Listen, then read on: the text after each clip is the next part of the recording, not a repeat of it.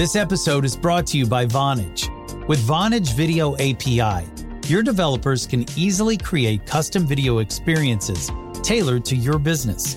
Enhance every conversation with live video, whether it's delivering faster tech support, improving customer service, or enabling interactive meetings and events. Unlock the true video potential of your business. Discover how at Vonage.com.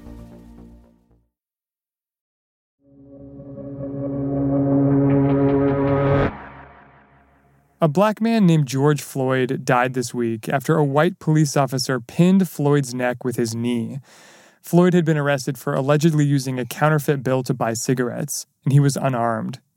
After videos of the incident came out, protesters took to the streets of Minneapolis. They clashed with police, and some looted nearby stores. As fires raged across the city last night, President Trump weighed in on the protests on Twitter and his tweet has become a story of its own.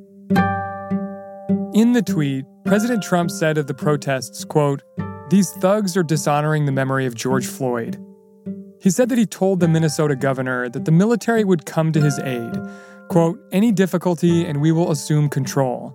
But when the looting starts, the shooting starts." In response, Twitter did something it's never done before. It put the president's tweet behind what the company called a public interest notice. They basically said it violates their rules about glorifying violence, but that because the president and his Twitter account is of public interest, that they will allow the tweet to remain online. They won't take it down.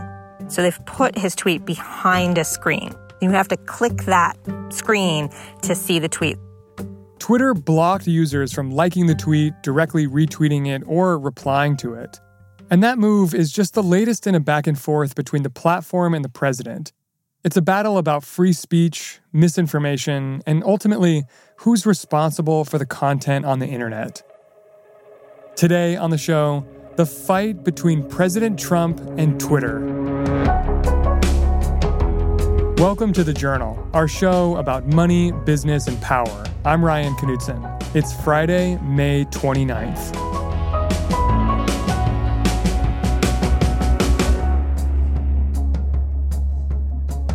Twitter says it decided to put the president's early morning tweet behind a notice because of that phrase he used when the looting starts, the shooting starts. That phrase dates back to 1967, when Miami's chief of police used it to describe his aggressive policing tactics. His comments and his approach sparked outrage in Miami's black community, outrage that boiled over into violent protests the following summer. Twitter said that it put the notice on that tweet based on that historical context. Earlier today, President Trump tweeted a follow up to his original post. He said that people sometimes do get shot when there's looting, something he said he doesn't want to happen. He said his original tweet was, quote, spoken as a fact, not a statement. How big of a deal is it that Twitter put this label over Trump's tweet? Huge. This is not something that Twitter has done in recent years. Deepa Seetharaman covers technology and politics, and she's been following the relationship between Twitter and Trump during his years in office. I guess you call it a symbiotic relationship. You know, Donald Trump tweets a lot. He has what 80 million followers. He uses it to defend himself against what he perceives to be attacks by the media and to criticize others. And so it's a really important tool for him to exert power and control. And for Twitter, this is their most famous user. His presence brings people to the site. It's such an important relationship for the for the company. But it's also a tricky relationship over the years, Trump has tested the limits of some of Twitter's rules. There are a lot of different examples where Donald Trump used his Twitter account to do things that people thought were in clear violation of the company's content rules. But there seems to be a moment this week where Twitter just started to enforce some of its community standards around the president. And to understand what happened, you kind of have to back up a little bit. This battle over content moderation goes back decades. So, for many years in US law, there's been this distinction between publishers and distributors. You think of a distributor like a bookstore. And the idea there is they can't possibly know the content of every book that they're selling. So they aren't liable for the content in their bookstore. Publisher, totally different situation. If you are the person publishing the book, you know everything in there and you are on the hook. What happens is the internet. the internet challenges that distinction in a pretty profound way because the platforms are both. They're both publishers and distributors. The question in the early days of the internet became how do you classify these new companies that people use to post things online? Are they more like the book publisher or more like the bookstore? And that question quickly made its way into the courts. Two lawsuits in the 1990s reached opposite conclusions about whether internet companies were more like publishers or bookstores. One involved an internet provider called CompuServe, and one involved a company called Prodigy. Both hosted newsletters and forums on the web and were sued over comments people posted on their sites. But in court, the two companies weren't viewed the same way. CompuServe didn't moderate content. It was sort of wild and unbridled, and therefore got treated as a distributor. They were not liable for the content that appeared through its service. Prodigy on the other hand, different situation altogether. Prodigy did do some moderation. And in those cases, the court found that Prodigy was liable for some of this content because they were looking. So there's sort of this perverse incentive that appears, you know, suddenly you can see the scenario where these platforms are now being incentivized not to look for bad content. And this bothers and concerns lawmakers. Two lawmakers, one Democrat and one Republican, worried that these lawsuits would dissuade companies from doing any moderation at all. They wanted internet companies to take down some bad things, like child pornography. And so, enter Section 230, the most important law of the internet. Section 230 is supposed to create a shield, a liability shield for these companies to allow them to look for content. So if they find bad stuff, they're not liable for it. Giving the tech companies power to moderate their platforms and do so without invoking legal repercussions. But this was long before the platforms that we know today were even around. Uh, you know, this is 1996, so Facebook isn't a thing. You know, Mark Zuckerberg is 11 years old. But in the decades since this law, what's kind of happened is the tech companies are no longer on the hook if they find something bad, but they also don't feel a ton of pressure to go looking. I mean, there isn't a legal obligation for them to make sure that they find every instance. It's a pretty broad protection for these companies. So this gets established where the takeaway from this law is that these platforms are not generally speaking liable for what's posted on the platforms. What does that mean for the internet industry and tech companies that are emerging from the 90s into the 2000s? I mean, it's the whole game. It allows for growth and it allows for companies to emerge that are bigger, broader, and connect even more people. And this is kind of where the term platform comes in, right? Exactly. That's sort of the merger between being a publisher and a distributor, right? You know, you give people the chance to say what they want to say and then give them the chance to send it to as many people as possible. And so the shift to being a platform, it allows these companies to say that they're neutral. You know, oh, we're just a platform. We just allow, we facilitate conversation. Why did Section 230 and the platform's role in moderating content become so controversial recently? Starts with Donald Trump. You know, I think you know, prior to, to the 2016 election, Section 230 was a pretty obscure law. But then Donald Trump started to use these platforms and started to post all kinds of, you know, fairly incendiary things. So you can imagine the situation that these tech companies are in in 2016. They've underinvested in content moderation. They've over-indexed on growth. And then the 2016 election happens and suddenly the person in the White House is somebody who uses social media quite often and uses it in really controversial ways. But early on, social media companies like Twitter and Facebook decided that they wouldn't touch posts from the president. They're like, okay, you know, people should be able to hear from their elected leaders. Um, that's fine. And then the less charitable reading of that is we don't want to anger the people who make laws about us. At the same time, platforms like Twitter and Facebook were getting a lot of pressure to do more moderating generally after the rise of misinformation campaigns during the 2016 election. And so they built teams responsible for taking down objectionable tweets, banning users who violated the terms of service, and flagging posts that were obviously not true. How do lawmakers and people just kind of generally in America react to this initial move by the tech platforms to do more moderation? Depends who you are. Um, of course, like with everything in this topic, there's a subset of people who thought it didn't go far enough. And then there's a loud faction that thought that any type of fact checking was a form of censorship. You know, who is Facebook to tell me what is and isn't true? Mm-hmm. And this also seemed to split along partisan lines as well. Right, right. In very general terms, the Democrats have said that these companies need to be doing more to tackle misinformation. The Republicans are very uncomfortable with the companies playing this role. They think that the social media platforms uh, don't like them, that they suppress their content, that they use their California left leaning liberal ways against conservatives who are very active users on the site. The companies have said repeatedly that they don't do that. But nevertheless, these accusations have piled up. And that's a really important feature of the last three years because it's put these tech companies in a position where they have to calm the White House and make sure that conservatives know that they aren't out to get them. And so the companies have kind of bent over backwards in a lot of cases to accomplish that. That is until this week. That's after the break.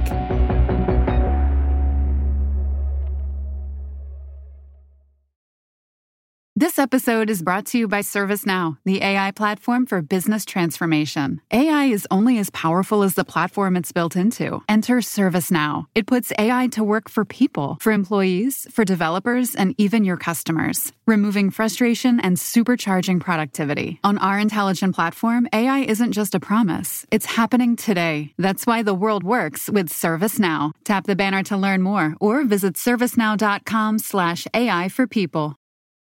This episode is brought to you by Indeed.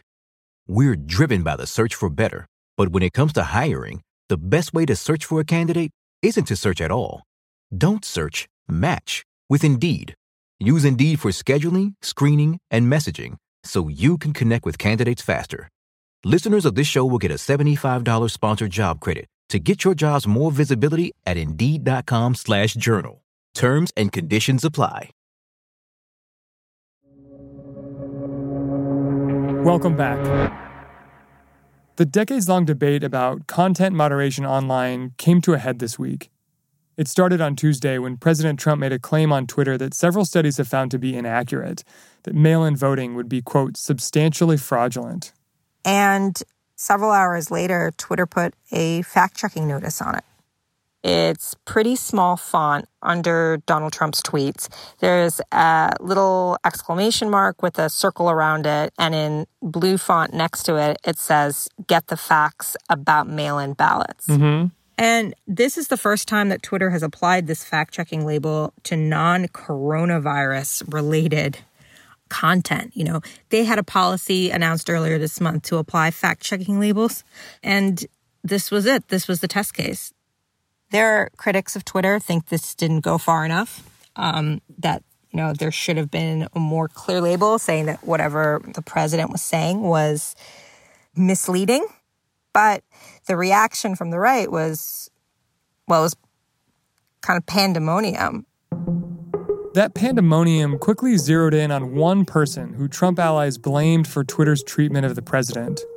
They called out this one Twitter employee in particular, this guy named Yoel Roth, who is head of site integrity, who focuses on spam and bots and you know, election interference. He's not involved in fact checking, the, uh, the company says, but he did tweet some pretty critical things, we'll say, critical things of the president. In the past, Roth had tweeted that the president was a quote, racist tangerine. And in another tweet, he compared Kellyanne Conway to a Nazi propagandist.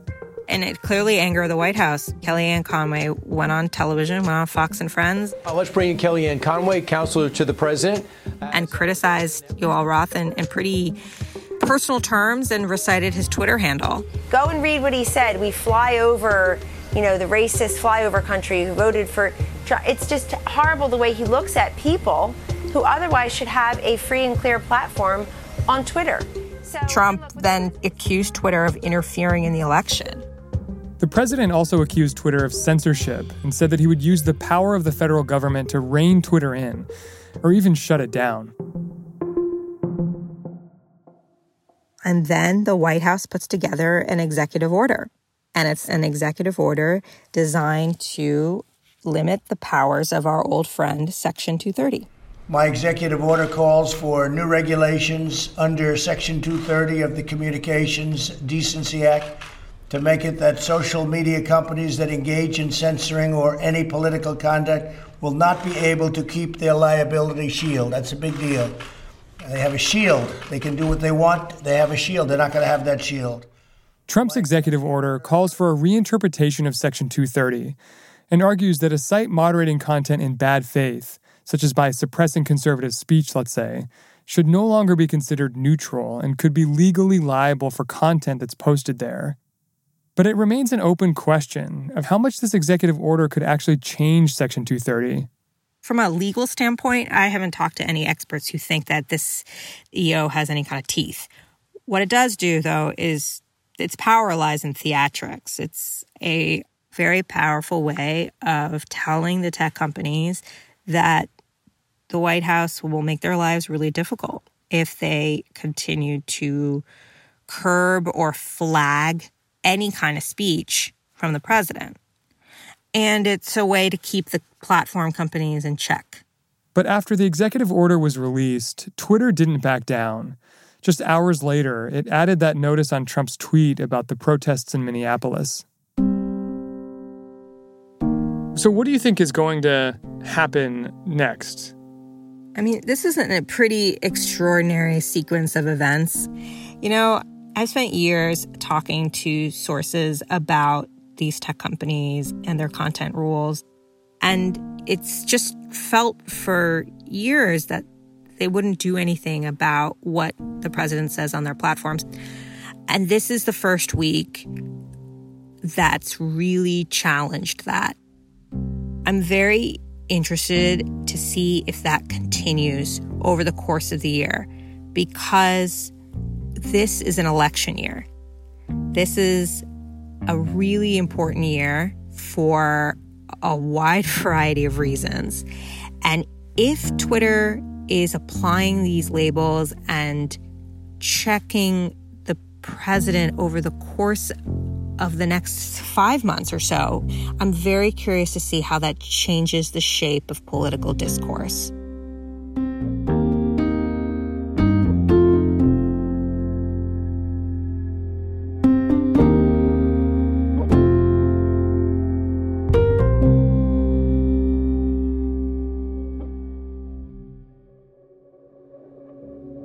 That's all for today, Friday, May 29th. The Journal is a co production of Gimlet and the Wall Street Journal.